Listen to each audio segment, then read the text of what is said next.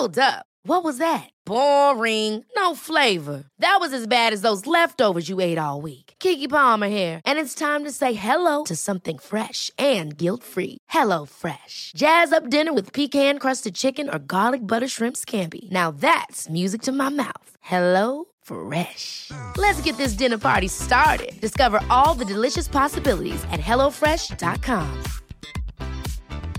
Hey, it's Ryan Reynolds, and I'm here with Keith, co star of my upcoming film, If, only in theaters, May 17th. Do you want to tell people the big news? All right, I'll do. Sign up now and you'll get unlimited for $15 a month and six months of Paramount Plus Essential Plan on us. Mintmobile.com slash switch. Upfront payment of $45 equivalent to $15 per month. Unlimited over 40 gigabytes per month. Face lower speeds. Videos at 480p. Active Mint customers by 531.24 get six months of Paramount Plus Essential Plan. Auto renews after six months. Offer ends May 31st, 2024. Separate Paramount Plus registration required. Terms and conditions apply if rated PG.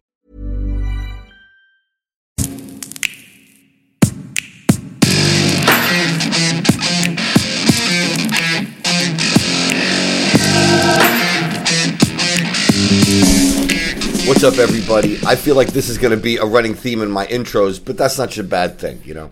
I want to say a huge thank you from all of us here at Team Huey for all the love on the pod. The numbers and the reviews have been dope. So please keep doing what you're doing. Rate, review, and subscribe. It makes everything nice. Okay, time to get comfortable again because I got one of them long episodes for you this week. This one you've been asking for on Twitter and Facebook, so I'm excited to bring you this conversation with my man, DJ Uncle Mike. Me and Mike go way back uh, to when he signed my band at EMI. He was uh, vice president of A&R. Uh, he also uh, worked back on uh, Epic Records and did marketing promotion there in the metal category, and he played a big part in uh, in the Fun Loving Criminals just getting over. Now, Mike is a legendary New York DJ as well, working the decks at the hottest night spots in town, and the star of a modern day spaghetti western remake, which he tells us a little bit about as well. You're going to want to pay attention here because this guy goes deep into exactly how FLC got signed, the stories of our first tour supporting U2, and how I wanted to wave to America along the way. Uh, he also shares about the time Joe Strummer caught me and my band half dressed after a show, which turned into a pretty great night out, uh, and what Sharon Osbourne is really like. Man, there's so much going on in this pod. I can't really summarize it, so all I have to say is like, please enjoy this dude, Uncle Mike. Aside from being one of my dearest friends in the world, is one of the most important people in rock and roll music history. Please enjoy Huey off the record with DJ Uncle Mike, Mike, Mike, Mike. So that's good. This is good for you, right? Yeah, let me just check levels. You're, you're always very hot, Uncle Mike. Uh, you know, I mean, and we get hot, we get hot. You know what I'm saying? That's what I'm saying, man. It's great to talk And to you, man. Jerry, Jerry, Jerry Reed. You know, uh, Jerry Reed, as he as he once said in his song, "When you're hot, you're hot, and when you're not, you're not." That's true, man. That's true. I loved him. He he played. Uh, he was in Smokey and the Bandit, man. That's right. The snowman coming. Yeah, Snowman. and you know, no one got that. That he was called Snowman, and he stayed up all the time and drove a truck across the country. No one got the cocaine connection, man. Ah, I just got it now. Really, yo, man. you told me something funny one time about cocaine. You said, "Yeah, I did it once for ten years." My line, my line about cocaine is people go, "You do coke?" I go, "I did cocaine in the '80s once for seven years." But I mean, I guess it's weird because you see people out at the clubs and things. Sorry, I got a little. oh yeah. And I don't, I don't know what, what, what are kids doing now? What are they doing? They just drinking, smoking weed. No, you know what? You know what? I'll tell you what. It's just like when we were younger. People go out and everybody does something different. You know what I mean? But in general, there's still things out there that people imbibe in. Um, as Lenny said one time when I was doing a TV show with him, and it was uh, the the, the uh, moderator was asking about drugs. Lenny goes, "People do drugs because drugs make people feel great." Now, this is both legal and illegal drugs. You know, I mean, they make you feel great, but it's a mask and it's a crutch, and ultimately it's a burden, and then it's a monkey on the back at some point. Um, then listen, all people are different. Some people can handle it, you know what I'm saying, and some people can't. It's good for some people, it's not good for others. I've done my things, and then you live and you realize this is good for me or this is not good for me. And hopefully, you don't figure out it's not good for you and die. You know what I'm saying? Yeah, yeah, that's that's um, the bad um, bit. Yeah. So you're chilling on uh, what is it? We're talking the east side of Manhattan. You're you're chilling at your crib, right? Yo, Upper East Side. Yeah, Stay strong. Yeah, New York City, just like I pictured it. You know. Dude, yeah. when I met you, luckily I met you after you had stopped doing cocaine because I can't imagine you on cocaine. It would just be completely bananas because you're a high energy guy anyway. Yeah, it sort of made no sense. I'd be like everyone else would do cocaine and then um, they'd be all twitchy and bugging out, and I would just sit there like, uh, and, and and and not move and not move and be like frozen, you know. Like, and it was it was an ugly sight, I got to tell you. Oh, and uh, you know, right? And and I'll tell you what. So anybody who's out there and does what they do, you know, it's your life. You do what you do. You experiment. You live. You, you live. You die. You, you know, you buy. You try, and hopefully you don't freaking cry. You know, but ultimately. Um, you take your life in your own hands when you do these things. I know there's a whole thing now where they're cutting cocaine because they always would cut it with something. They put extra in. It was like like putting ice in your drink. Yeah, right? no, exactly, that's exactly that's a great concept.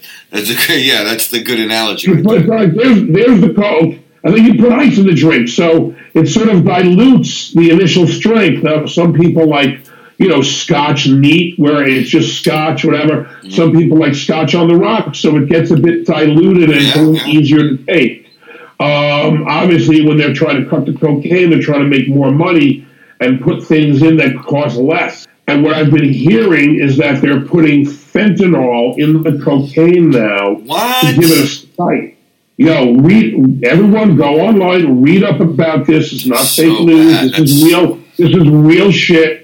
And so you think you're doing cocaine, somebody gives you a bump, and really it ends up being all this other stuff that you didn't know going into your body and affecting you. Now, fentanyl is what, 100 times more uh, strong than uh, Oxycontin yeah. and heroin? It's about 150 to 100 times stronger. So imagine, and then it's not even cocaine. So it's like, here's a scotch, and you drink it, and then it's like, oh, no, here's some drain cleaner, and that's what you really drank. You're like, ah, it's, you don't really know. Mike, I got to, I mean, you, I mean, I look at it this way, right? Those I guess you call it a medicine, is made by a company for people who have like end of life kind of pain, like really serious pain, right? But yes, but exactly. doesn't but doesn't heroin or I should say doesn't like morphine or opiate based prescription drugs do the same shit? Or is this like we need something a hundred times stronger than that? I don't know if we do. I think these companies are at fault by just coming up with these fucking stupid ideas. Like let's make something fifty times or hundred times stronger than than uh, morphine or opiate uh, based drugs. Why? Yeah, I think the whole concept is is exactly what you said, which is when you are in such pain and that pain is not going to stop, yeah. and you're just die, and you're just going to end up dying anyway you know, you take they made these drugs for those people who have no quality of life and are in, in such pain, it's like constant. That's why something has to be about a hundred times more strong than the heroin or the morphine. So, you know, for somebody like that who's they're dying, they're in such pain. They, they you know, this is fucking depressing. This is fucking depressing, Mike. This is depressing the fuck out of me, bro. I know, I know. But the point is, okay, so the point is, if somebody gives you something, you never know what it is. Yeah, yeah. Um, you just don't know what it is. So it's like, you know, buyer beware. Like, user, be, user beware. Yeah, man. Um, like I that. remember taking some pills that were supposed to be Quaaludes in the early 80s, and they stopped making Quaaludes. And it ended up, I was like, this ain't a Quaalude, and I was out of it. I'm like, what the fuck was in that? I never will really know what the fuck was in that um, because there was no regulations and stuff like that. But even even from your drug companies and your pharmacy, just because you got it from a pharmacy, and you take it, you take it uh, with the directions doesn't mean it's not going to have all the side effects, all the horrible side effects that that that's a whole other thing. We'll, we'll, we'll talk like South Park. Okay, kids, drugs are bad. Okay. Word, word is born. Drugs are bad. But, Yo, but you know what? Listen, when I was 18, long time ago, if you told me not to do something and something was bad, I'd tell you to go fuck yourself. And I don't want to listen to you. Yeah, I I was going to do whatever I was going to do. And that's how you live life. You take you, you take your life in your own hands every day. You suffer the consequences of your choices. You hope your choices are good. You hope that your family and friends are, are there to maybe help you through bad choices. Or, you know, if you're lucky, you can learn, unfortunately, through the misery of others. You know, like we watched a bunch, we watched a bunch of people, Yeah. we watched a bunch of people that we knew die, and then we said, "Hey, I'm not going to do that." You know, Yeah, so Well, that's- unfortunate that they had to die, but they died for hopefully our intelligence to maybe not make the wrong choices. So, yeah, it's really depressing. But yo, everybody, whatever you do, watch it because you just don't know. You just don't know. All right, now I want to get to a couple of things on this. I wanted to talk about back when we first met because you have you have the most awesome crib. I remember going to your house and you have like the the plaques on the wall. Like I'm lucky enough to have plaques uh, from my band that you signed. That's the thing. People need to understand that you were the one that gave me my record contract 21 years ago, man. When I got to your house, It it, was a team effort there, I'd say. I mean, I feel like I was the point person, and I was the guy that you know um, w- was there for you um, during the whole process and, and and trying to pull together. And when I heard your music, uh, it was something that really made me just go, "Wow, this is fucking good." This doesn't sound like all the other stuff that's out there, you know. Because at some point, let me see. Um, I, I, my buddy Scott Koenig, who used to work for Rick Rubin. Yeah, I know He was, he was friendly with Dom DeLuca, and uh, so he goes, "Yo, Dom's a good kid. You should hire him as your scout." So I hired him as like my scout. So like once a week, the guy would come in with a pile of tapes and listen to stuff. And I would say most of it was stuff that was just about to be signed anyway. Like here, here's this tape or that tape, or, or he already knew that someone at MCA or Columbia was going to sign it, and it was all similar things. You know, it was all the certain sounds. You know, of of that time. You know, you think of 1995 and whatever was going to be big like the next year, and that whole thing that was big in the last couple of years. So it was that sort of grungy, post grunge, sort of you know punky sort of thing coming in, and I remember, I remember the day he brought your tape in, and he comes in with about a dozen tapes, sits down at my desk, and starts playing each one. He hands me each one. Here you go. I put it in, I listen a little bit, and I'm like, okay, and that was it. And then I listen to another tape, and I'm like, okay. And about about ten tapes in, I listen to everything, and I'm like, it just sounded like everything else, you know, and it was all right. It wasn't like these things were horrible. It just nothing really, you know, what do I say? Nothing really gave me a boner, you know, nothing an ear boner, you know. yeah, no, I know ear, ear boners, man. I hear you, bro. You know, you hear, yo, you hear but- something you go, "Oh my gosh, this changed my life." Now, keep in mind, keep in so mind, go- dude, check it out. ahead. Be- before you heard that tape, the reason we gave Dominic the tape is because he said, "Yo, guys," uh, he saw us play with Andrew that one time. We did her birthday party. It was our only gig, and he was like, "Dudes, give me a cassette, and I'll I'll play it on the on the night. You know, I'll play it when I DJ." So you were like, "Oh shit, Yeah. cool, man! You you'll play our music out to the club that we work in. That's dope." And then we didn't know he was going to take it to you. That was the funniest thing. We went in the studio and actually worked on it because we didn't have no demo or anything. We didn't even try to make a demo. We just made a record, but like at our house. You, you know, you were forefront of making your own independent recordings. You know, Well, that was the And idea, yeah. That, that independent recording ended up in Dom's hands and ended up in a pile of about a dozen tapes in my office. And Dom comes in, he plays all, you know, here's this, here's that, here's this, here's that. And everything I heard, like I said, didn't really give it to me. And then I'm like, is that it? He goes, yeah. I go, what's that? He goes, what? That other tape. What tape? That tape that's sitting there that you didn't play. Oh, that's some guys that I work with at the Limelight. And I go, oh, well, can I hear it? He's like, uh, uh, uh, okay, yeah. And I put it in, and it goes on, and I'm like, yo, this is really good, dude. Where'd you get this? This is great. Oh, I work, I work with these guys. And I'm like, it's fucking really good, bro. This is not like everything else I heard. This is had it, it had a different sound and a different vibe. and it made me excited. And I said, "Hey, could we do these guys play live?" And he's like, uh, "Yeah, yeah." Uh, well, let's go see them. Okay. so you, this dude is like the reluctant, like the reluctant February, scout. February 1985. I mean, not 1995. 1995. Mm-hmm. February 1995. We go to the limelight, and it's in the main room, and you guys played a show, and I watched it. It was like, yo, this is really good. Once again, this doesn't oh, sound like anybody else. This is something different. I really like it. So I went back to work the next day, and I I reported to the president of the company, David, and I said, hey, dude, this is really good. I heard this band; they're great. He goes, "Do they play live? Yeah. Let's, let's go see them the next time they play." Okay. So we brought them up, and you guys were playing two weeks later up in the uh, VIP room. Oh yeah, chapel. Yeah, I remember that gig. Apple, and you guys played a show, and once again, it was really good. I remember Cor- Corcione was there. He was DJing by Corky. yeah, yeah, Mike Corcione, my man. Mike, Mike Corky Gun Corcione and uh, he was there, and he's like, "Yo, these guys are good, man. Yeah." So uh, boss comes over to me and he goes, "Let's go meet them." Okay, so we bum rush backstage.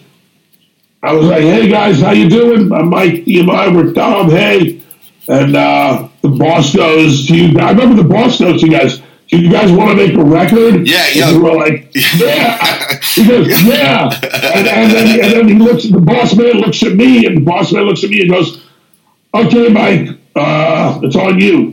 Um, and, and, uh, and, and, and, that was it. So I basically was the point person. He came in the studio once or twice, said tweak this, tweak that, you know. And but I was there the whole time and the whole process, and then through getting management, through getting the album covers, and mm-hmm. through going and playing little gigs, and uh, you know all that sort of stuff. Um, That's you know, dude. So I, I, ended up being the A and R guy. Yeah, man. Joe, uh, I just want to pump the brakes, pump the brakes, dude. You're rolling over stuff that I think is really important, man. Like when you right. when you first got with us, and it was really interesting. We came. I remember him breaking out the business card, and I looked at it, and I thought I saw it wrong because it said president and CEO. So I was like, yeah. why, why would he be both? You know what I mean? I just thought that in my mind. And then I looked back at him. He's like, hey, do you want to make a record? And like I looked at fast. I was like, yeah, hell yeah. But then we didn't have a manager. We didn't have anything. We had no fucking clue to what we were supposed to do. And you were the one that pretty much held our hand through the whole fucking process, dude. That's why you're family, man. You're my uncle, dude.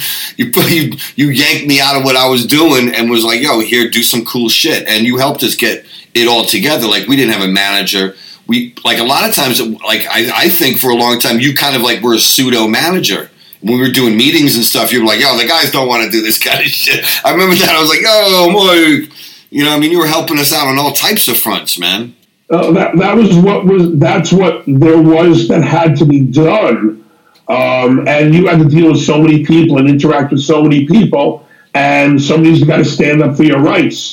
Dude, so awesome. it was a matter. It was really a matter of looking out for you guys and making sure that nobody fucks with you and does the wrong thing for the wrong reasons and organizing it so to go forward every day you got things accomplished and, and, and it was a learning process for me it was like you know it was something that i never did before on that level so as i was doing it i was learning but the main thing was hey i gave a shit i was psyched about it and that's what you got to do you know you you get psyched about something you give a shit and then you make it happen. And hopefully, uh, uh, you know, things work out, and things worked out nice. And I'm so proud of you guys because you know, 20 years later, 21 years on, 22 years on, you're still doing it. Plus, you're doing more. But you know, the Fun Loving Criminal still exists, still make music, yeah. still entertain people, still change lives, still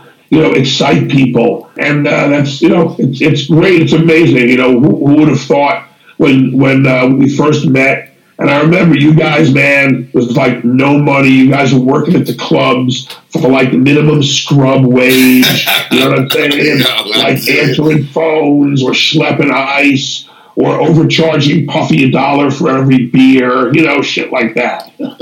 I remember later on we were hanging with Puffy at that place on 17th Street off of Fifth Avenue, and he stole your lighter, your Bic lighter. Oh, Dorcia, uh, Dorcia. Yeah, Dorcia. I was like, I was like sitting there, and you're like, and Puff's like, "Hey, Uncle Mike, you got, you got a lighter? What's up, man?" I was like, "What's up, dude?" And he takes your lighter, and then we had to leave, and you were like, "Oh, Puffy, can I have your lighter?" And what he, he opened.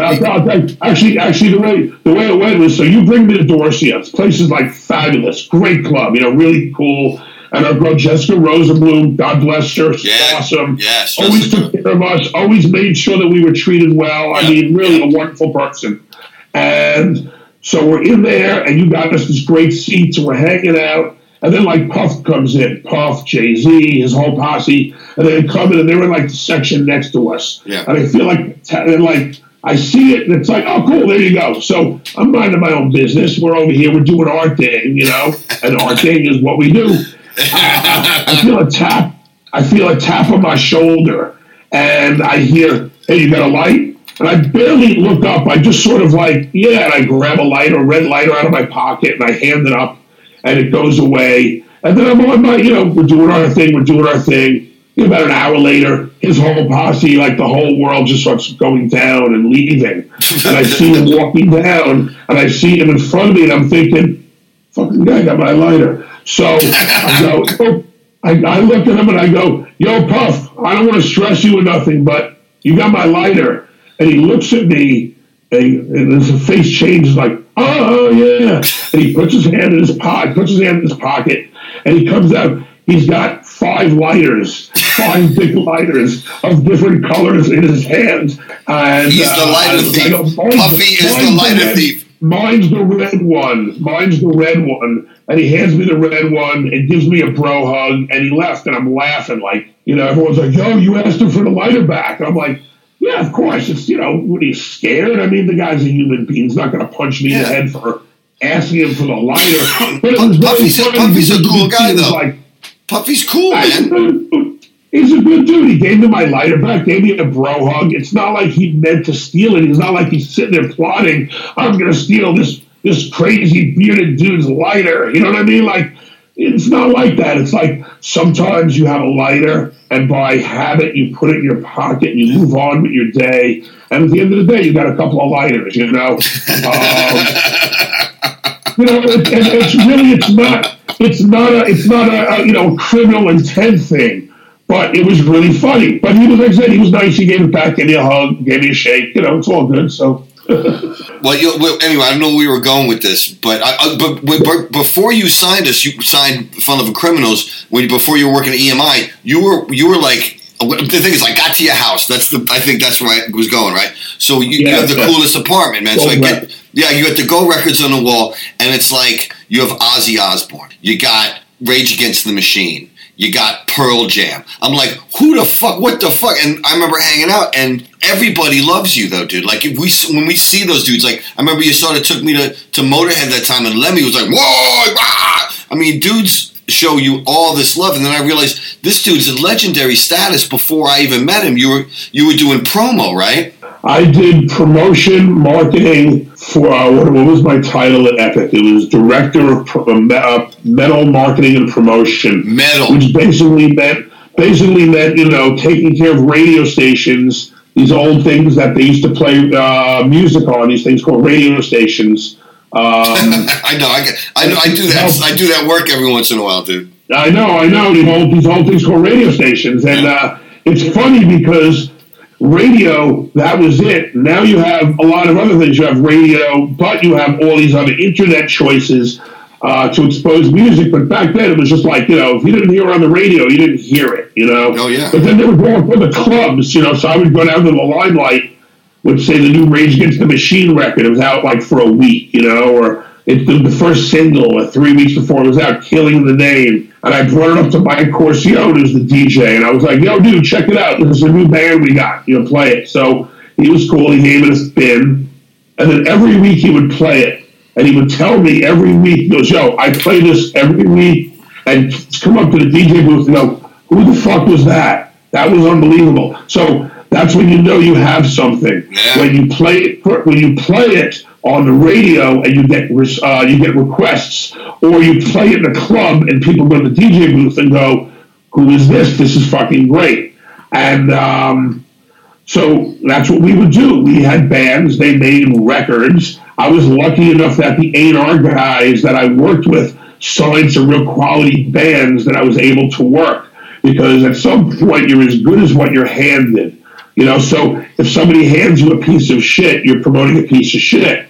If somebody hands you uh, something amazing, you're promoting something amazing. Sometimes it's not. Sometimes it's not obvious yet. You know, I mean, one day at work, they handed me a tape and they said, listen to this band. The guys used to be in a band called Mother Love Bone. Um, they sold about 50,000 records. We think they can do about that. Uh, we'll see in about 10 days in a meeting, and uh, you can talk about what you could do with it in your format.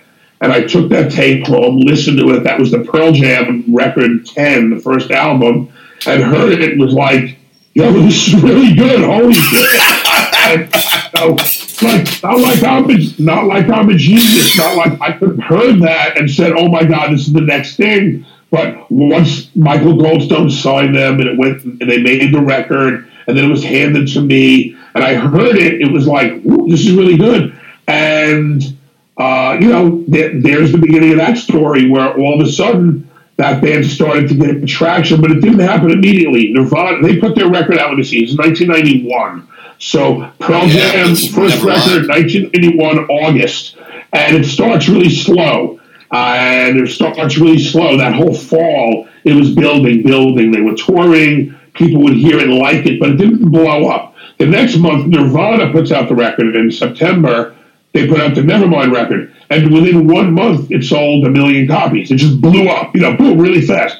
So you have these bands that happen really fast. You have some bands that happen really slow it, you never know.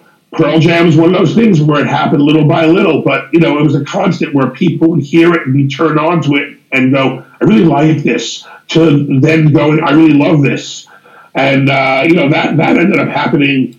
You know, really the spring the next of '92 uh, when that record really sort of blew up. But they did a lot of spots. They would go out and hit like minor markets. They would play anywhere. That was the thing. That was the old that was the old hustle. If you hit the major markets, yeah, that's great. You could probably come back again the next season, but the next record cycle. But if you go and play the minor markets, like the band Creed, remember those dudes, those like Catholic rockers, the Christian rocker dudes? Yeah. They, you told me about how their their their shtick was they just go to every place twice, man. They play every place twice. Yeah, I think the key, I think the formula was like in one year you want to hit, you, you pick like 20 markets or 30 markets around the country.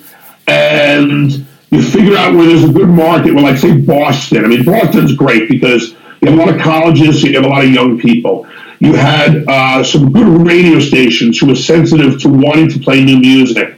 You had the press who would write about these things, and you had the retailers who understood. Well, the radio's there, the press is there. They're going to be playing somewhere, so let's stock it. Let's take care of it. So all of a sudden, all those pieces would fall together. Then you want to go to that market four times. You want to play in a club, a little club on your own. You want to open for a big band so people who don't know who you are might stumble upon you. Yeah. You want to play an, an opening for another band. And then after all that, you want to come back and play it on your own again to gather everyone has been affected and hopefully you'll show up.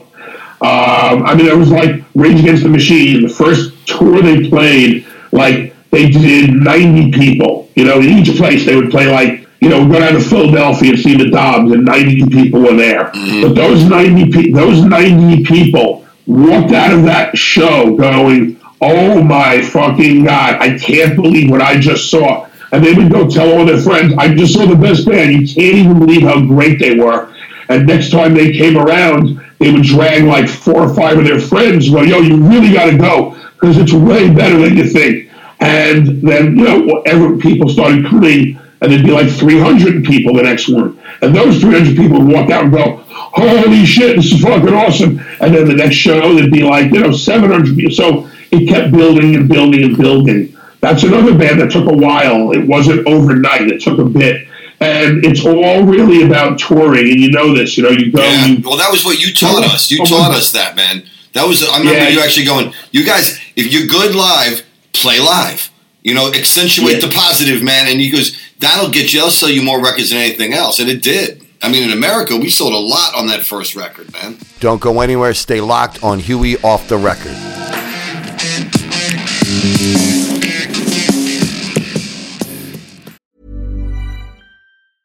Selling a little or a lot?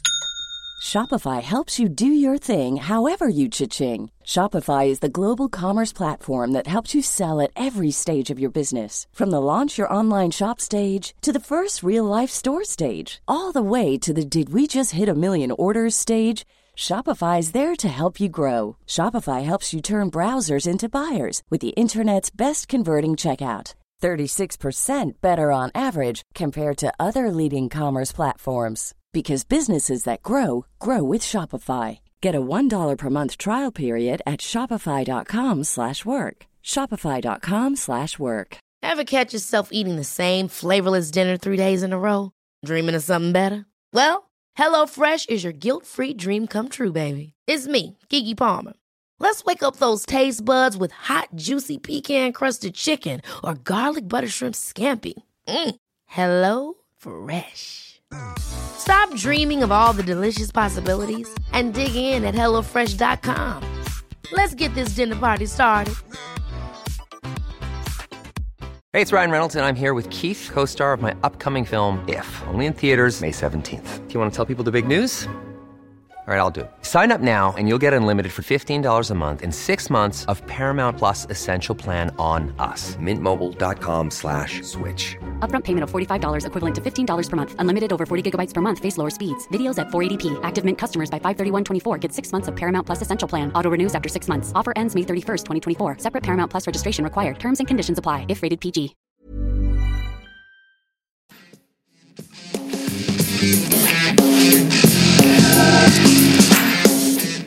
I, I, yeah, and you, you did tour, and you toured with U2. Yeah, yeah. and uh, you know, which which was such an amazing experience. Like, here's this band that some people know about, but not everyone, but some people know about, and you're playing in stadiums, opening for U2, not like fourth band opening, like Fun Lovin' Criminals is on, right? You guys open, you do a 45 minute set, and then the DJ comes on, and then the uh, U2 come on and you're playing at all these stadiums: Three River Stadium, Giant Stadium, Yeah. Arrowhead State, Arrowhead Stadium. Arrowhead Stadium, Uh, bro. I remember that drive. That was the best, man. New Yeah. York, New York to Kansas City, in like three days, and we had a good time. Yeah, that was a tour. It was you, me, and George, man, on the tour bus. Just the three of us. George was the driver, man. driver. Yo, so we, we just for people listening in, it, it was an amazing road trip. I think it's probably my road trip that I will go. Yeah, I did that.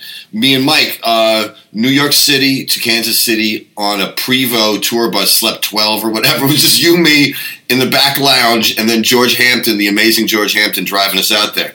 And he, And and- George, I would tell George, yo, if you see a barbecue place all the way, let me know. So he would always, Yep. hey, Mike, he was this, you know, Southern gentleman, and he would go, hey, Mike, there's a barbecue restaurant coming up in about 15 miles. I would wonder if you wanted to stop there.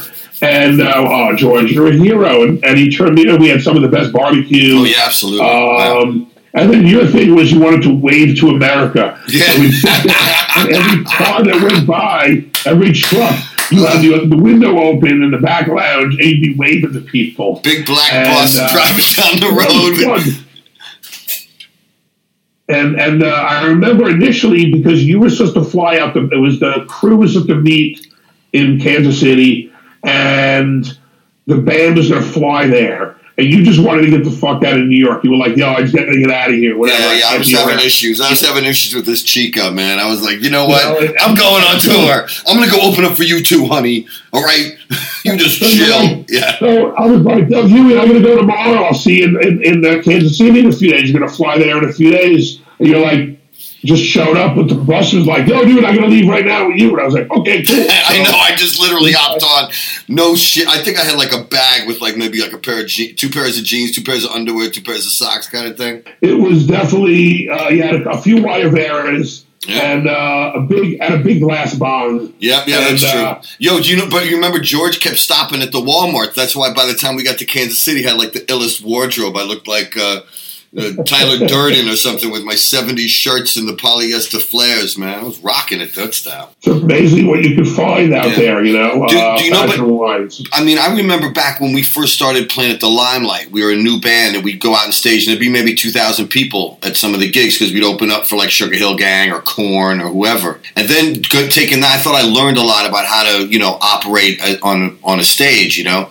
And then when we started doing the U2 things, it was like, all right, this you got to learn this now. And it was cool because those guys were so cool. They just let us do whatever. They would help us with the lights. Their, their lighting guys would be our lighting guys. You know, it was like no band has ever I'll treated that nice, man. Yeah, Those I'll tell are. you what. You know, you don't know nothing till you toured with U2. Yeah, word say. up, word up. Those And guys are amazing. the- listen, the, the, the, the generosity, the love, Mhm. the professional, the professionalism, Yeah. The artistic incredi- the artistic um, credibility, um, the, the, the, the just everything about the band, those four gentlemen, and the people that they hired to work with them was was so amazing, and it was such a blessing to be able to be part of that and to learn from them, to be inspired by them. Yeah. Um, and then just as a fan, I mean, that's a band I grew up loving. To all of a sudden be like,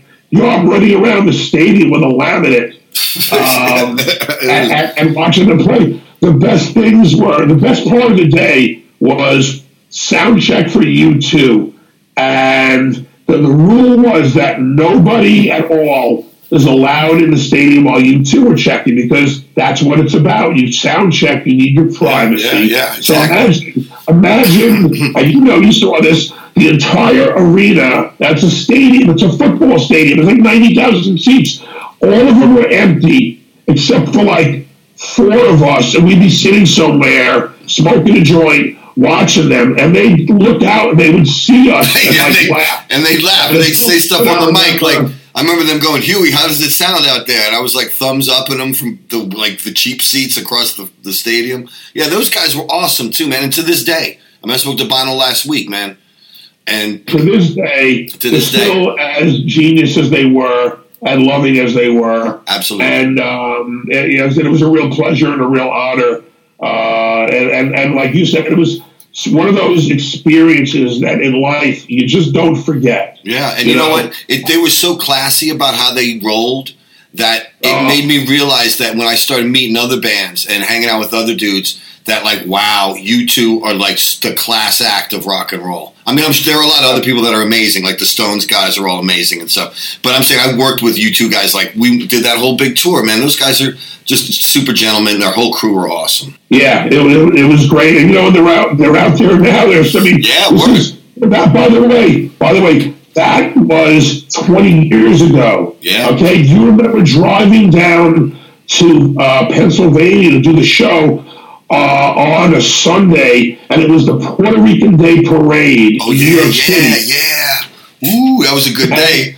Good day for And Poppy. we drove. We got to pick you up. We got to pick you up in a van, and you got the Puerto Rican flag. And we drove from New York to Pennsylvania, and you had the Puerto Rican flag waving out the window the whole time. That was 1997. yes. And so that 20 years ago, bro, Puerto Rican Day Parade is, is this Sunday or next Sunday. Yeah. So that's 20 years ago that we did that. 20, there, 20, not 40, Mike, 20. did I say 40? You said 40, man. We'll be saying that in 20 years, but it's only 20, I think. I don't know if you said 40, did you? I thought it sounded like it. My bad. You'll have to, you'll have to, somebody write in who's listening to the podcast who has a clue. Me, uh, not so much. You know, I don't have a clue. But anyway, um, 20, it was 20 years ago today. Mr. Bono told the criminals to play. Yeah. and you know, I, I remember I was talking to those dudes back in the day about it, and it was uh, it was Larry Mullen Jr. who brought the CD to the rest of the guys in the band. Larry Mullen That's Jr. what- was yeah, he was, was the story. That was the story that Larry heard it, and really liked it, and brought it to the band. The, the band heard it and said, "We really love this. We want these guys to open for us." And uh, lovely. Uh, you guys opened the. Um, it was most of the East Coast dates. And we did some And Canada stuff it with was, them. Uh, it It was was- 16 dates. One of them got canceled because of rain. Yeah, Because they had the world's largest TV screen in back of them in 1997. their screen, their TV screen in back of the band playing was the largest ever. But the one thing that was was gonna keep them from having it work on some nights was if it rained really hard. Yeah. And I think in DC it rained out. They would go up there and all the riggers, these guys, they would rig, R-I-G, All the they're Bel- riggers. Yeah, all the Belgian Right? dudes. Yeah, they, they were. they rig the stage. They rig the stage, and they bring everything up, and they build the stage. And these guys are like death-defying people. I mean, these guys are flying in the air like 300 feet and plugging things in and making things work. And if they fall down, they're done, man. So these are like brave roadies that are up there, like stuntmen almost. But know, like professional dudes, like professional riggers. I mean, we remember that. Oh, we, yeah. we actually did when we did all those gigs with them. When they did two shows in a row, they'd have a thing called the Riggers Arms, which was like this pub, like that they'd have on uh, in the stadium somewhere in like the, the lower recesses of the stadium after the gig because it was a walkaway gig. And we were the band. Remember, we were Mysterious Ways. We were the house band, and we played punk rock versions of U2 songs. you guys rocked it, and, and that was really funny because once again, that I think that was U2's sort of way to go. You know, they called it the Riggers Riggers Arms, Yeah. the Riggers Ball, and that was their way of paying respect to these guys Yeah. who were up there risking their lives for the show. You know what I mean? Like, True, true. um, and, and it was, you know, once again, like they're classy guys. They're like, hey, we got a night off. Let's throw a party for our peeps. They flew in kegs of Guinness. Yeah, that's the thing. Yeah, they, they sent because they had their plane, so their plane didn't have to fly to the next city. So they sent the plane back to Dublin to get the Guinness and then come back. Man, that's awesome. That's amazing. I That's, never had I never had Guinness before, and that was the first time I ever had real Guinness poured the right way Yeah. from Ireland in an Irish pint glass. And I remember standing with you, and, and Bono walks over like, "Hey," and I, and I said to him, "Man, I've never had this before. This is just the best drink I've ever had."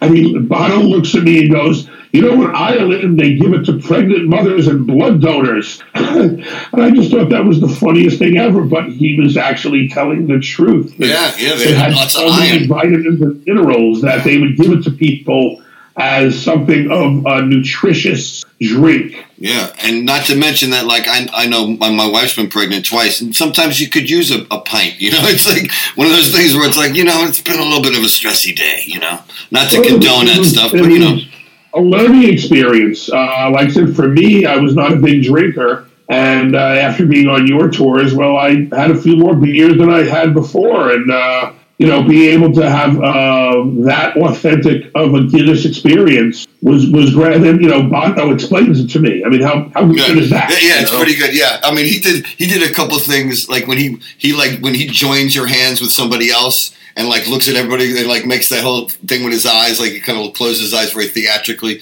That, that he's a very powerful guy when it comes to that shit, man.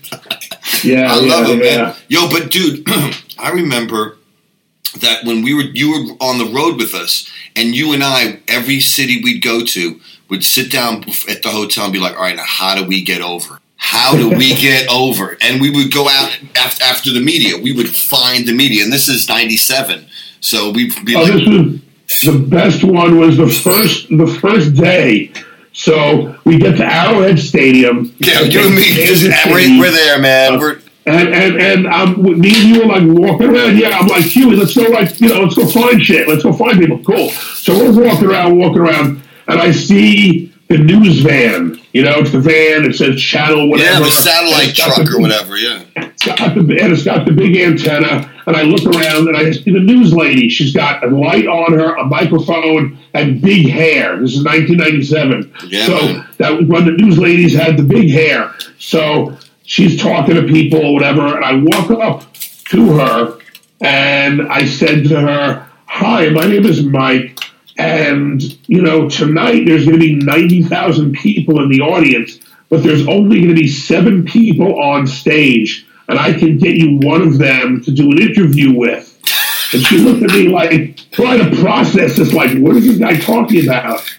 She's like, what? I go, yeah, I'm with the opening band. You know, U2 got four people on stage. We got three people. You want to talk to the singer guitar player? She's like, Yeah, that would be good. And next thing you know, you're on the local news. Yeah, you're absolute genius. And you know that that was the thing too, because you know these guys that would all of a sudden were torn with with U2. It wasn't like we were doing super well up until that point in America. It was like you know it was doing okay. We were getting some radio love, but it was like early early days going out with U2, and it it was cool because you could see how the country worked, like business wise. You know what I mean? How you could go after Yeah. certain mar- I mean, also it's like yo, we came out of nowhere. People want to hear that story.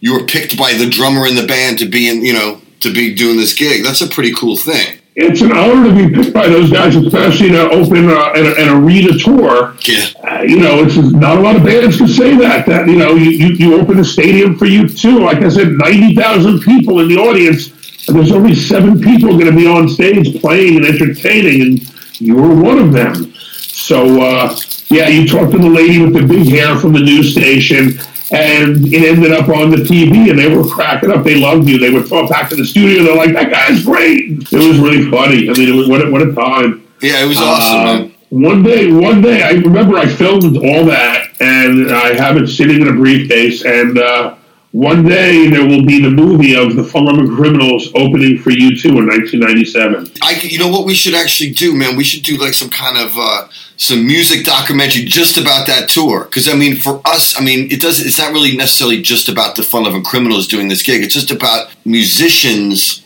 Like kind of just hanging out on that level for the first time ever. It's trippy, man. I mean, catering and all that kind of stuff, man. We were like, and, what? and, that, Ca- and, that, what? and that was my vibe. Was like, you know, what is it like being out here?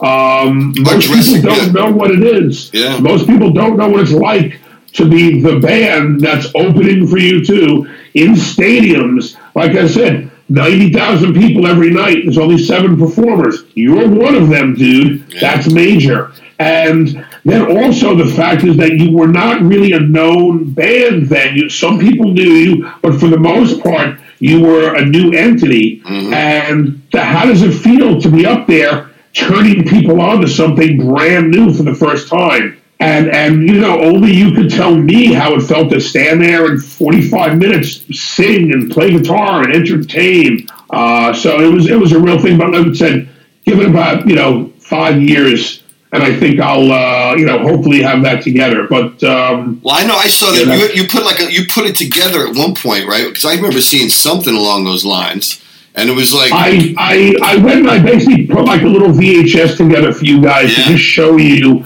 like, hey, this is what it was like, and it was not really organized. It was just like a couple of performances and a bunch of little, you know, jumping around backstage and some interviews and you know being on a plane or a bus or a, you know in a cab or walking or a scooter Yeah. uh, you know backstage in the hotels and uh, and then of course every time we went to uh, a hotel or a concert place and they had a piano Huey, you would, you know, you remember, you would go Yeah, and sit play down and play the end of Layla. Yeah. We played that piano outro of Layla, like from from Goodfellas, Goodfellas, man, yeah. and, and that whole thing when they you know they play that that that outro of Goodfellas, the piano outro. I was very impressed. I was always impressed because you know I got to tell you, you're not the obvious rock star, dude. Okay, I and, know. and, and, and and especially when you don't know you, and it's 1995. And I'm standing there in the studio, and you know, you were signed and you're making a record, and you had your guitar, and it was between takes, and I'm talking to you, and all of a sudden you did the eruption solo from Van Halen. And I'm standing there, and all of a sudden you were like, and you did it note for note. My mouth dropped open. I'm like, who the fuck is this guy playing that music that fucking well? And I look at it, I go, you mean you play that well guitar also? You're like, oh, I love that shit. I'm like, get the fuck out Yeah, of here. yeah, I was- it was really it was uh, amazing. So we'd be everywhere on tour, and once again, you would sit down at the piano and play this beautiful piano thing, "The End of Layla" by Derek and the Dominos, Eric Clapton. And I was amazed. I'm like, you know that? You can play it that well? Oh my gosh. It was always, was always impressed. You would always surprise the shit out of me, dude. Be like, you know, yeah, this guy's great and all. And then you do something. I'm like, fuck, you can play the eruption solo? Ah, you- you're unbelievable, you know? Well, you're Uh, you're, un- you're it was making me unbelievable too, laugh. brother. You are unbelievable too, man. You know, I got my moments, but um, I love you, man. Yo, check this out. I remember I was I was you you called me up one day. You were like, "Yo, let's go see Black Sabbath." I was like, "Yeah, let's," because I figured they were playing some evening. You're like, "No, they're playing in Jersey today." And I was like, "What? The Pacific Art? Where was it? Where is it?" Down I in- was uh, it, um, the uh, it, it's oh man, it's the place in Jersey, the outdoor place. I forget what they call it. I might remember later. Yeah. but it's that outdoor place. It's uh, you know the shed. It's outdoors, and it was I think it was Black Sabbath and Judas Priest Yo, and a bunch of bands. Yo. And it was the Oz, and it was yeah the Ozzfest. So I'm like, yo, dude, come out, you'll love this shit. Okay, cool. So we go out, and it's like Judas Priest, and they just kill it. And it was Black Sabbath, and they just kill it. And uh, I they, was they just because, like, fucking killed it. they really killed it. And then we were walking around backstage and ran into Sharon Osbourne. And I saw Sharon. She's like, Oh, Michael Schnapp, how are you? Good to see you. And I introduced you. She's like, Oh, Huey, I, I know who you are. Very nice to meet you. And Sharon just, she's a wonderful lady. Was always Yeah, just too sweet, too nice. She's very nice to me. And Sharon's great because Sharon is one who she's a tough cookie. You don't mess with her family and you don't mess with her business because uh, you will learn, you will pay the price. But if you're on her side and you're helping her and you're doing the right thing, she's wonderful. I mean, She loves you, man. I mean, you- something else very much because some people will be like, "Oh, she's a bitch and she's a that," and I'm like, "Well, why? Because you lied to her." They're like, "Well, yeah, but," I'm like, "No buts." When you lie to somebody, you open up yourself to the wrath of that person. So don't fucking lie to them. You know, be truthful. Somebody would rather have the truth, the shitty truth, that a puffed up lie. You know, she would ask me a question and I could lie to her, but in two weeks she'll figure it out and she'll fucking punch me in the head. when you tell her the truth, she will forever be on your side. And I learned it's like, yo, you gotta, you know, I was, I was always more of a truthful person. But and in the music business, sometimes that's a little funky. You get abused for telling the truth. Yeah. But ultimately, listen, you got to be honest with people. You got to tell them the truth. And she was one that would react when you were truthful and helpful. She was your biggest ally, biggest friend. You know, and she, I uh, mean, she was a lot loved she- when I saw her. When I saw her, she came up to you. She loved you. She gave you big old hugs and stuff like that. She was happy to see you, man, and that's great to see because everybody, you like, you used to take me around too. You took me to a Grateful Dead concert in Philadelphia. They, we got the T-shirt that was spelled wrong. I mean, it was awesome. We were hanging out My backstage. buddy, who was it? Mike Scopino got the soul. Yeah, right? God rest his soul, And- man. Yeah, and uh, Kenny Viola, who's still rocking. yeah, Kenny. Uh, they were they were doing the Grateful Dead security, and they're my boys. And they're like, just yeah, you want to come to a show? Come to a show. And I just thought, what's I, you were funny because my vibe was like, I know you love all kinds of music, but at some point you were a club guy, and and and you know you were play, you were playing a certain type type of music, and maybe you hadn't seen everything live. So you were great to bring to a show because you're musically adept. You like the social connotations of going to a concert, and you know the magic of watching a show and how it can really change your life. So I got psyched to bring you to shit that I thought this guy is never going to go to this on his own. No. Like you're not going to go to a Motorhead show on your own. You're not going to go to a Grateful Dead show on your own. So if I can bring you to those, it, it, it's great, and and you really got it. You know, you really figured it out and realized why you were there and what the deal was with these things, and it was a lot of fun to go to some of those shows. Uh, you know, because you never knew it was going to happen. It was crazy, man. I, you know, it just anybody listening is going, "Holy shit, Huey's the fucking luckiest guy in the world having a friend like you." And it's true, man. I mean, we, I mean, you did, you did, you, you took us all the nice restaurants in New York, and and that was back when you had a- an expense account with EMI. You were just like, "Yeah, come on out, we're going to the Palm. come on out, we're going to Mister Chow, Doctor Joe, whatever, Nobu, whatever." I'll tell you what, man. It was nice to work at a label, a company who would do good things. And at some points, I got some good things done for me. They paid me some good money. My expense account, my expense account was was was so much. I think it was more than I would make in some years after that. You know, so it was like I had all this money to spend. So I was like, who better to spend it on than Huey and Steak, you know? And so, well, you and me, I mean, it was we got to understand. Like the other guys in the band, like Fast, he hung out every once in a while. Uh, but you and me, we'd hang out like every fucking night. Though that was the thing. We'd call each other up around like eight o'clock, going, "Yeah, we'll meet around ten 30. and that was like the move. Until I until I pretty much got married, I think, man, it was like every night, man. All the time, all the time, and you know what's better than bringing your your pal to the Palm restaurant and getting steaks and uh, you know it being on EMI. You know what I'm saying? and you know uh, later on, later on, I got my my face. By, by the way, by the way, you know what EMI uh, stands for? What's that? Every meal imaginable. but dude, I remember they used to have the caricatures on the wall at the Palm, and I was like, man, one day I wish I could have my face on the wall. Yo, I had my face on the wall, man. Me and my wife. I was so proud of you because yeah, one day I come, I come year, a few years ago, I come, I visit you in London. Yeah, they used to have a palm out there. And they had a palm there. You took me there, and I walked in, and you go look over on the wall, and I look, and there's like there's you and your wife and Faster's wife. I'm going like, yeah, word, man. I go, you got to be fucking kidding me! They put you on the wall, the palm here, and I know your popularity, so it wasn't like I didn't understand it, but you were a starving musician. Yeah. Okay. You, you literally, literally, man, how skinny I was. No fucking you had no money. I mean, no fucking money. And I would bring you to the palm, and you had, you know, these dreams, and to see that the dream was was carried out, and then I'm leading in palm, and you're on the wall. I mean, it was like that full circle thing, and it was unbelievable. Well, dude, man, it's, it's it's been a pleasure. It still continues to be a pleasure. But I, I, one of the things that I always thought was cool was since we started hanging out, man, which I, it's what, it's got to be like 23 years, 24 years, whatever. We never. 1995, 1995, I signed you. Yeah. And then I remember we, yeah, we hang, and a lot of it was you had no money. You just had no money. And we'd be on the phone. I'm like, what are you doing? You're like, Meh. Nothing. You know, I'm doing nothing. I'm watching like, my dog grow. I'm watching my dog sugar grow. Have, you don't have money for a pack of smokes, man. I was like, yo, dude, come over. I yeah. got you. Yeah. And you come over here, and here's a pack of cigarettes. We'd smoke some weed. We'd watch TV. We'd watch The Odd Couple and fucking crack up at that stuff. I love and, that show. And, and, I love it. And you were and you were literate, so I would lend you books. I remember you were writing Bear Hug, and you didn't have all the lyrics.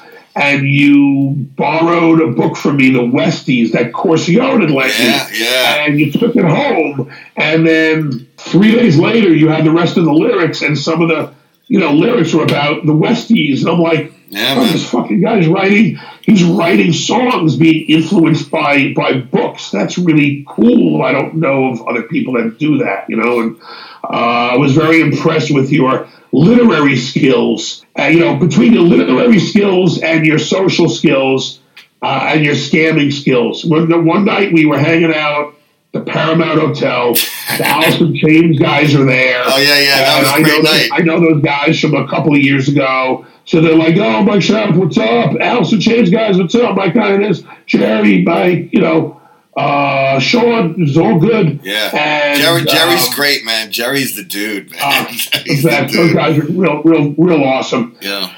And I said, "Hey, we're going over to the tunnel." Uh, after after this. You want to come? Cool. So we all pile in the car. We go to the tunnel, and we go in there, and the tunnel's just closing. It's like four in the morning, and all these guys want to do is drink. You're like, I'll be back in a minute. So you disappear, and they're like, kind of like, yo, we need, we got to get some booze. Got to get some booze. It's like twenty after four, and I'm like, just wait a minute. You know, will be right back. And they're like nah, nah, nah, we gotta get out of here. We gotta, we need booze, we need booze, we need booze, we need booze. And they split. They went, you know, to find booze. And I'm like, you guys, it's 24. There's no way you're gonna find booze anywhere in New York. You can't get it. It's not allowed. The law come down. No booze. No one's coming with booze. There's no booze. Just wait for you. Don't worry. And they're like, they don't know you. And they're like that. So they split. Like two minutes later, you come walking around the corner with a case of beer oh, over each arm on your shoulders like, hey, where did they go? And I'm laughing, like, you know, they, they wouldn't believe me. In, in all of New York, you can't get a drink right now, and you're rolling around with two cases of beer in a fucking nightclub. And I'm like, this guy is funny. I oh my I have God. jokes. I have jokes. I, but you know, I mean, I saw Jerry after that, and uh, we were talking about that, man. I was like, "Yo, I had you guys covered. You got to trust in me, man. Believe in me." It was it was good. Well, you, you know, you, you, you learned me something. I was like, oh, this is great. Good times, good times. Now, dude, I wanted to talk a little bit about Bungalow Eight. I know that we, it's still, you know, it's still the spot because number eight's still happening, right? The Amy's still doing that. Let's talk about the Bungalow Eight magical days. Yes, you okay. brought me into that place, yo. I walked in. We were hanging out hard. And one night, you're like, let's go to Bungalow 8. This was the club that you couldn't get into. I wasn't even going to try to go. There's no way. It's like, there's no way I'm getting into that place. That's where all the biggest celebrities go. I mean, the celebrities go to certain places, and then the real celebrities would go to Bungalow 8. So I'm like, there's no way I'm ever going to go to this place. So one night, you're like, oh, let's go there. So we roll up, we get to the door, and Armin's standing there this guy who is just unbelievable. He's a he's a piece of work. He's magic in his own way. He's, he's a magical door person of old New York nightclub styles, man. No, he was he was very flamboyantly him.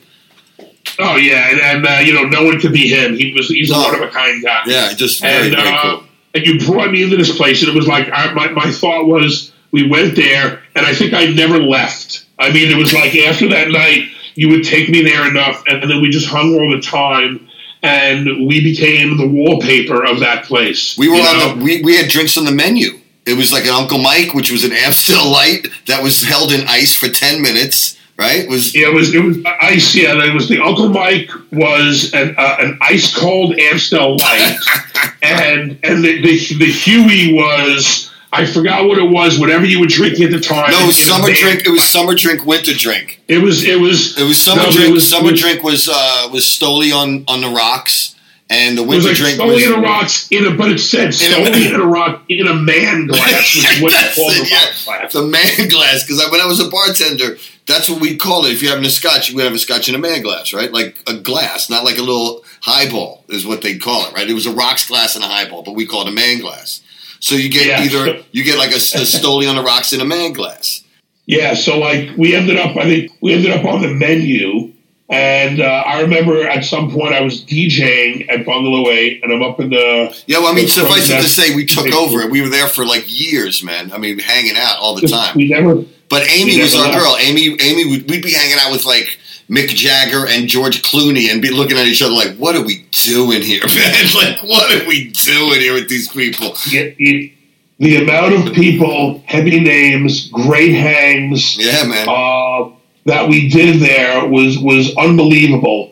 Um, I, I, at some point, I, I don't like to talk about the people and what we did because it's a privacy thing. And I'll tell you why that place was magic because they had the no photograph policy. Yep. So when Yep. people were famous went in there, they knew that they were getting a break from the Paps. They knew we're going to be in there a couple of hours. We can hang out. We can have a good time. We don't have to be uptight. We don't have to be looking for photograph mm-hmm. people and, and you know and, and be ambushed and all that. And Amy made people feel comfortable. And if you were there, you were in her living room and you were protected by her. Yeah. And she's a very protective. She's very loving and nurturing and protective. And if you're her people, well, she's looking out for you. So when you were there, you were allowed to hang out and have fun and not be uptight and worried. And, you know, that was just around the time before all the cell phone cameras. So it wasn't like everyone had a cell phone and a camera, you know? So you could really enforce the no photo law. And that's what made it special. I mean, you know, God bless you for bringing me there and for Amy for, you know, adopting me, adopting us and, and giving us those Yeah. times. And, uh, like, like I said, I'd be in the DJ booth and they go, what do you want to drink? And I go, bring me a bucket of me. Yeah, a bucket of me, and they bring six Amstels. We used to joke around, and they're so hard. But the, th- you know what the thing was, and, and to this day, I see people that used to work there, and they, they they're really happy to see me. It was because I used to be a bartender. I used to be a bar back. You know, that was like the busboy of the bar. You know, and I know what tips are like, man. So I used to tip dudes and chicks. I used to tip everybody. I tipped airline pilots. I still do. You were funny. You were funny about that also because we'd always get the free beer, right, or the free drink, Yeah. and then you would like throw. You would you would throw a twenty at them or a hundred or whatever it was. And you'd go, "Yo, I found this on the floor." Yeah, I know. That's my that's my line. I found this on the floor, guys. I got put it behind the bar. You know, because I because I after a while, because so much, I'm like, "Yo, you're a fucking screen, bro." no, but you gotta look at this way. They don't want the. I, you'd feel uncomfortable with somebody every, that came every day. You considered your friend would give you money. For a drink that you Yeah, give me yeah. anyway, for free anyway. You know what I'm saying? But I knew that they were working, and I respected them enough to know that you know that's that's how they that you deal with it. You know, when you you don't make want to make people feel bad, man. You know, I don't want to make people feel bad. states, in the states, and I know it's different around the world, but in the states, all the people in the service industries they live on tips, and you knew that, and you went out of your way to make sure that they were going to live. You know, Not, not so much over here. I'll tip somebody and they'll think I'm hitting on them, man. It's embarrassing. And then my wife's like, "What? What do you do? Why are they looking at you like a weirdo?" I was like, "I tipped them. I, I, I felt bad." Remember we tipped the airline pilot? He put me up in the cockpit. That was great. That was hysterical. Yo, we get on this plane, this whole, um, it was going from Belgium to Scotland. We did a show in Amsterdam. You guys got off at midnight. We drove to the hotel. It took four hours to the hotel. We get to the hotel at four in the morning, checked in at the Belgian airport, and said, okay, you got to be up at eight on the flight. Okay, so you guys got two hours sleep. We get on the airplane, and they announced they said, "Yo, we gotta we gotta bring a criminal back." That was funny enough. I'm at the phone. with a criminal. yeah, yeah, that was the ironic part, They got to transport a criminal back that they wouldn't let in the, in into Belgium. So they needed somebody to up their seat. So you're sitting next to Fast, and you raise your hand, and they said, "Okay, cool." So they brought you into the cockpit. Then they put the criminal next to Fast. He was like, he looked at me like, "What the fuck, man?" I'm like, "Oh, I'm gonna go up to the cockpit, dude, because I tipped this dude." rolled up, you rolled up there. You're smoking cigarettes in the cockpit. Oh yeah, yeah, it was awesome. Yeah, the guy was cool. He goes, "You can smoke up here. We'll keep the windows open while we taxi." I was like, "Great." And then, so that was the time. So this is a whole like day and a half of. So we get, we finally get to Scotland. We get in the van. We go right to the festival. You guys are playing T in the Park, you know, like four Yeah. in the afternoon or whatever. So um, we go to. Uh, um, we, we go to the festival. They say, okay, we're going to drop your luggage off at your rooms. You'll see it later. Cool. So we don't worry about that. And then we go into the festival, and you guys played, and it was fucking great. And then walked you over to the dressing room, and you're in the dressing room, and the orders are, we don't want to see anybody for 20 minutes because we're changing. We're sweaty musicians. We just played. We're going to change our clothing, and then we'll come out. So I'm I'm designated to stand there in front of the dressing room and tell everyone to go fuck off, you know, in various ways. So I'm standing there, and uh, I see this guy coming down the road, this little walkway, and I'm looking. I go, oh, there's some guy, and he's, he's got a boom box. And then he gets closer, and I go, oh shit, there's Joe Strummer walking down with a boom box. And I'm like thinking, dude, this is fucking awesome. Joe Strummer's gonna walk right by me on this path. Like that's that's rock star enough. You know what I'm saying? right. And Joe gets to like right where we are, and he turns, and he comes right up to me, and he's like, "Hey, I'm here to say hi to the fellas." and, I look at, I look, and I look at the door, and it's like maybe ten minutes after. So you guys are still maybe half dressed in there. I don't know. And I'm thinking, oh, this is gonna be fucking genius. And I walk up and I open the door and I go, "Hey guys, I got a visitor for you." And you all look at me like really pissed off, like, "Who the fuck are you walking in? We're changing." And Joe pops up, and it was like the three of your faces change from like, "I want to kill Mike Schnapp because he's walking someone into my dressing room and I'm half dressed," to seeing Joe Strummer in front of you, going, "Oh my God, it's our it's our hero, Joe Strummer." Out here. Yeah. And he didn't leave your side the whole night. In fact, at some point, you said to me, "We're going to go see Gomez on the other side of the uh, festival." So I walked up to Joe's guy and I said, "Hey, Huey's going to walk up to see um, Gomez," and the guy says to me, "Oh, dude, Joe's with Huey the whole night." He's, I'm like, "There we go, party's on!" Yeah, and we hung out with Joe Strummer the whole night. Yeah. I mean, the best guy ever, and you developed a great friendship with him, and he really loved you. Yeah. And every time I would see him in New York, he was just really sweet. Hey, Mike, how you doing? I'm like, Joe Strummer knows my name. This is really crazy. It's insane. Um, he, he was Joe Senior, man. Joe Senior, man.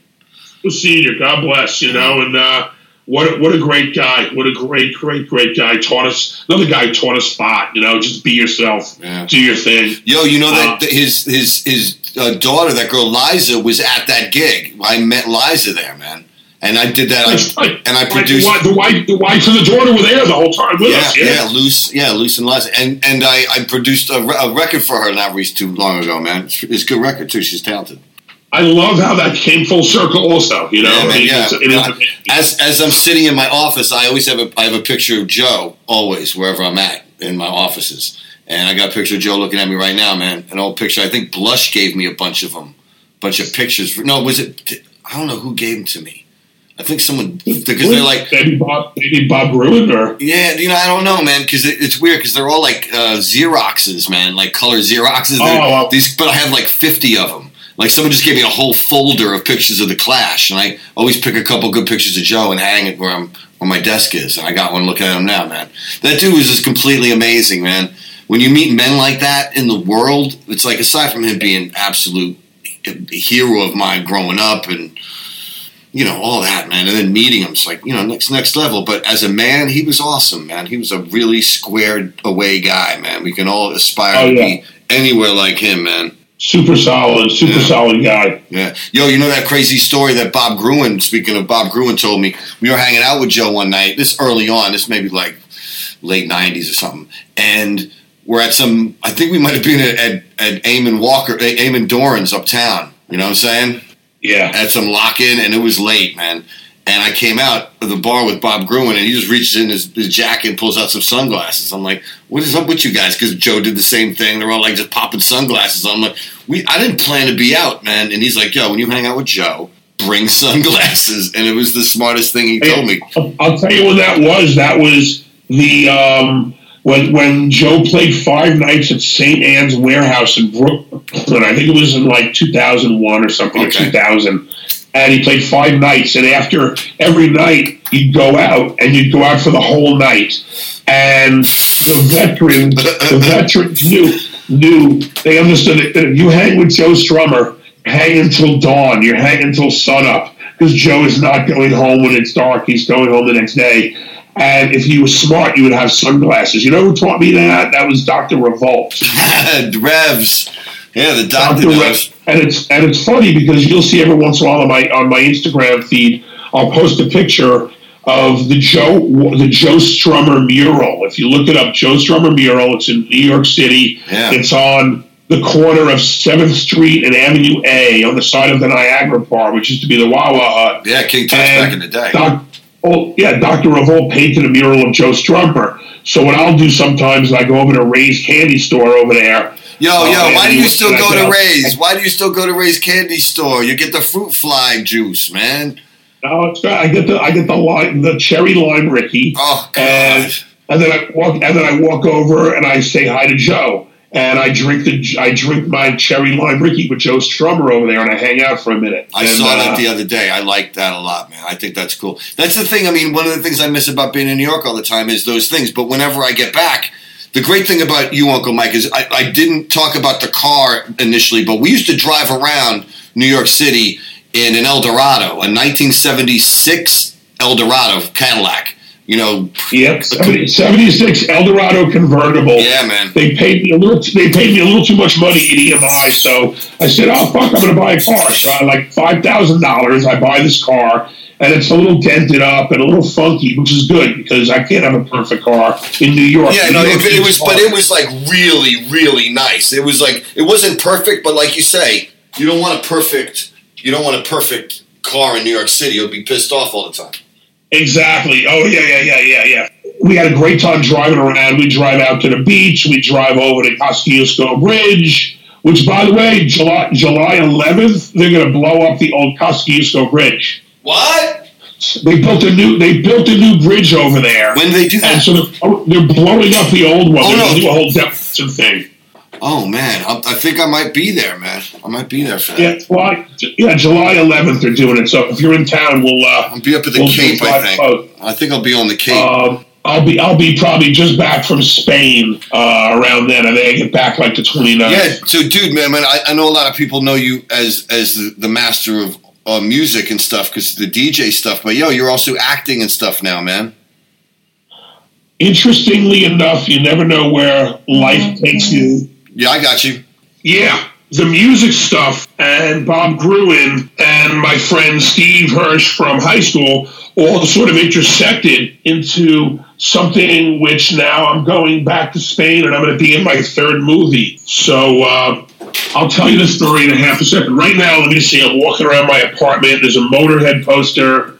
There's Ozzy backstage. Oh, here's a Fun Loving Criminals poster. One Fun Loving Criminals record. Two, three, four, five, six, seven. I think about eight gold Fun Loving Criminals records on my wall. But you know what's also on my wall is the hubcap. Oh, dude, the hubcap from the caddy. Yeah, the hubcap from the caddy. And um, You know, it also made an appearance on the first record. Was it the first record or the smooth version of uh, "I Can't Get with That"? It was both. I mean, basically, the uh, the Cadillac was uh, it was on the first EP, Yeah. and then we we were trying to for, for the album. We were trying to get a photo of you guys for the album, and like every photo session you guys did. Like we didn't like, you know, for some reason, you know how that goes. You do one and you look at it, and everyone's got a reason why they don't love it. You know what I'm saying? Yeah.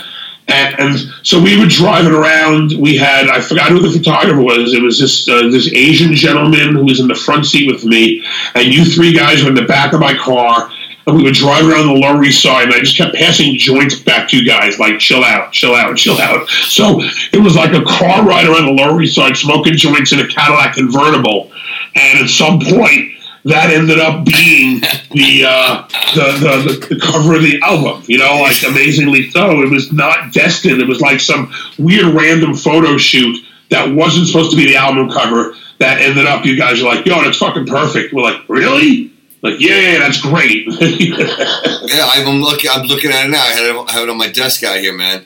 I have the, the 20th anniversary box, man. It's actually pretty cool, man. Yeah, that photo's pretty awesome, man. You know what's really cool is that dude Matt Weber, the photographer who's the taxi driver guy.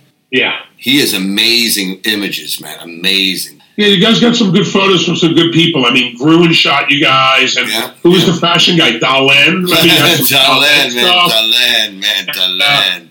You remember? You remember the photo session down on Wall Street, and they hired a makeup person for you. You know who that was? That ended up being Linda Ramone. That was Joey. I mean, Oh, Johnny wow. Ramone's wife. Yeah. who was uh, he was a stylist. Yeah, she was cool, man. She still is cool, man. You know. She was, yeah, she's a cool lady. You know, Dude, yo, so. But uh, yeah, I got the frisbees hanging on the wall. But but hold on one right now. I got to do this. You're gonna hear something. You hear that? Yeah. Yeah, that's that's that's the hubcap from the Cadillac from the cover of your record. Right. I got rid of. I sold the car, but I kept the hubcap. So uh, Yo, yo, your car now is pretty awesome, though, right? Did you get it fixed? Because last time I was there, you had that little thing on the fender from that crazy, almost killing you shit.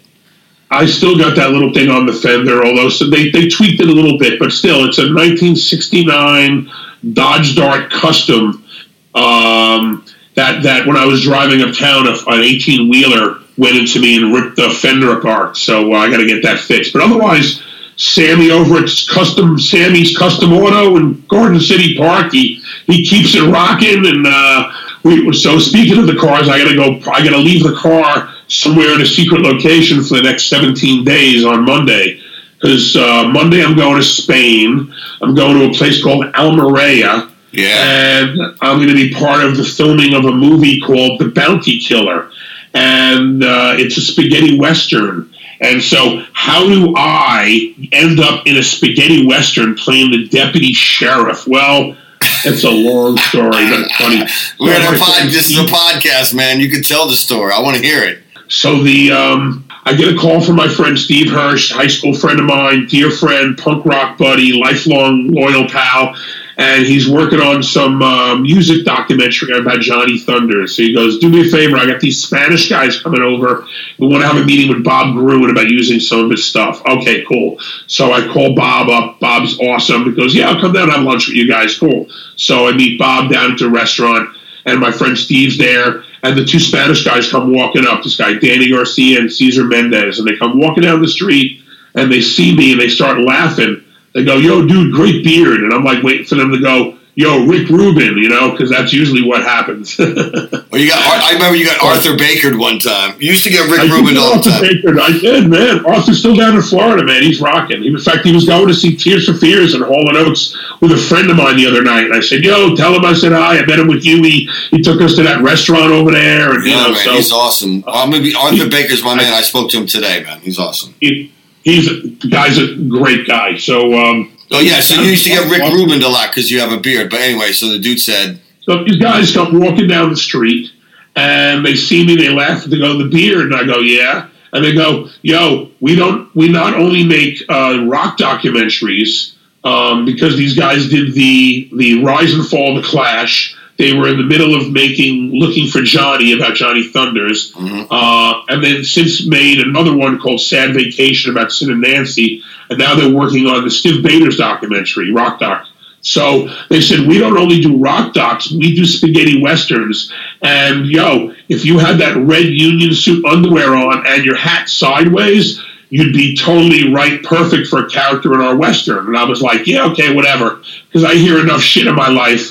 And that never comes- "You're like, yeah, I'm about through. to, I'm about to haul off and punch these kids, man. If fucking telling me I should be a, in a fucking movie." Yeah, you never you never think it the wildest dreams, and it's and you know, so we know actors, and it's a craft, you know, and I never studied the craft, and I never thought I'm going to be an actor, and I, I even don't. I'm not an actor. I'm just some guy who played some things in some movies. You know what I mean? It's like Yeah, no, I hear you. I hear you. actors are like you know Dean Winters, who was our buddy, who really he studied the craft his whole life, and Mm-hmm. he is an actor, you know, and he really that's what he does, and he takes it seriously. Yeah. So these guys were like, "Yo, you want to be in our?" movie? So next thing you know, about three months later, they go, "Yo, you want to be in our movie?" Okay. They fly me over to Spain. I DJ a uh, film festival, and then I ended up staying there for like three weeks. And um, they uh, they said, "Just bring the red underwear." I bring the red underwear. They put the hat on. what is that? Is this a porno or what, man? With the red underwear, dude. No, you ever see the the the, the It's called the union suit. Yeah, I know. Yeah, I know what you're talking about. But that's what they Yeah, wanted you with the beard and that thing running around.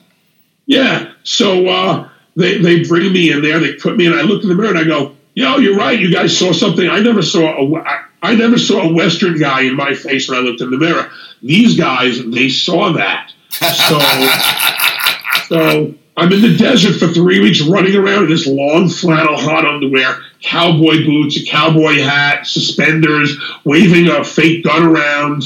You know, I never did that before. And so these guys made this movie, and it's called Six Bullets to Hell, right? Yeah. Six Bullets to Hell, and they did it as an homage to the original spaghetti westerns that were done by Sergio Leone in in uh, in Europe in the mid '60s. Sergio Leone, an Italian director producer, uh, wanted to do westerns, but they couldn't afford to go to the states and do them. So they figured out a recipe. You fly Clint Eastwood and you fly Lee Van Cleef to Italy. You do all because that's where they were from, uh, the, the Italian guys. You do all the indoor scenes at some studio in uh, in Italy. Then they went to the southeast of Spain in a place called Almeria in a, in a town called Tabernas, and they built these old west towns to look like the American Southwest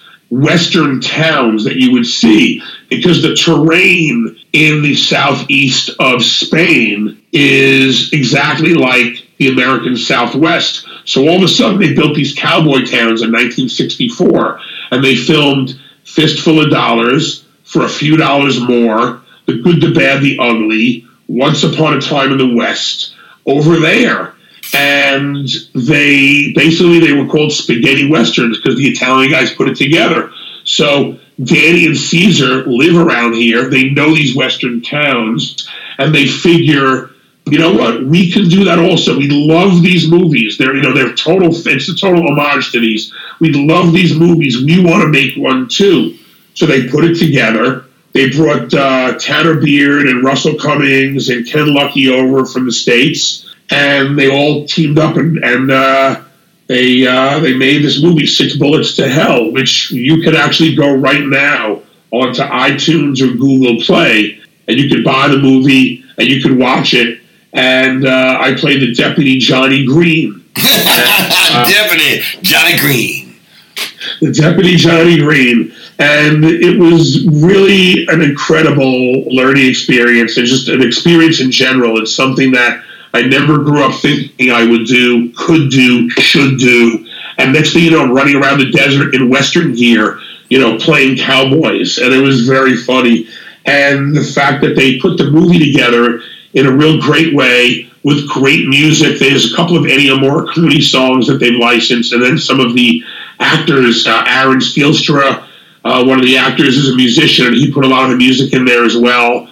And uh, it's just it's a wonderful movie. Then about uh, about two years after that was 2013. Then in 2015, they had me back, and we did another movie. It's called The Price of Death, and once again a spaghetti western.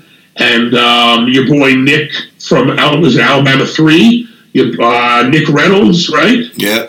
He is uh, in. He's one of the characters in the movie as well. By the way, you know his grandfather was one of the great train robbers.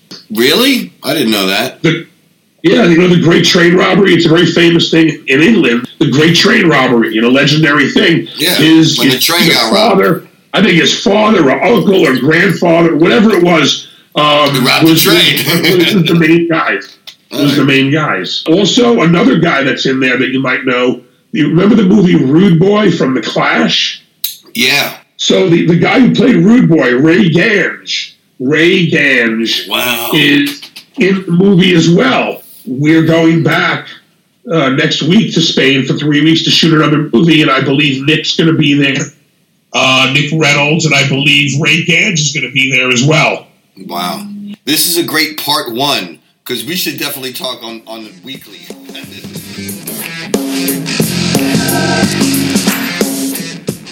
Now I mentioned we were going all over the place. That was pretty cool, right? Uncle Mike had to take a call, but I'm sure we're going to be doing part two of that. You know what I'm saying? Uh, so please stay tuned for that. So continuing the music theme, but bringing it back to the UK side of the pond. Next week, I'm speaking with legendary drum and bass producer, DJ, and label boss DJ Die. Now, this guy was one of the original members of Reprazent back in the day with Roni Size and won the Mercury Prize in 97 for their debut New Forms. Definitely one for all you drum and bass heads and all you music heads out there. He talks about how Bristol came on and how he got in.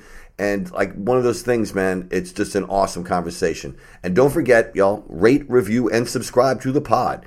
It helps us work on the algorithm in our favor because I don't really know what the algorithm does when it's not in our favor, but I'm sure it's not good. Yo, so thank you very kindly in advance for the five stars. And until next week, everybody, stay classy.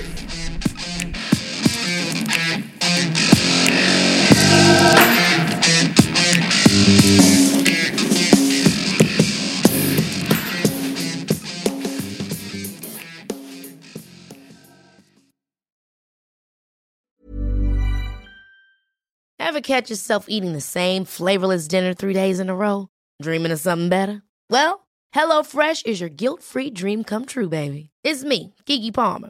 Let's wake up those taste buds with hot, juicy pecan crusted chicken or garlic butter shrimp scampi. Mm. Hello Fresh.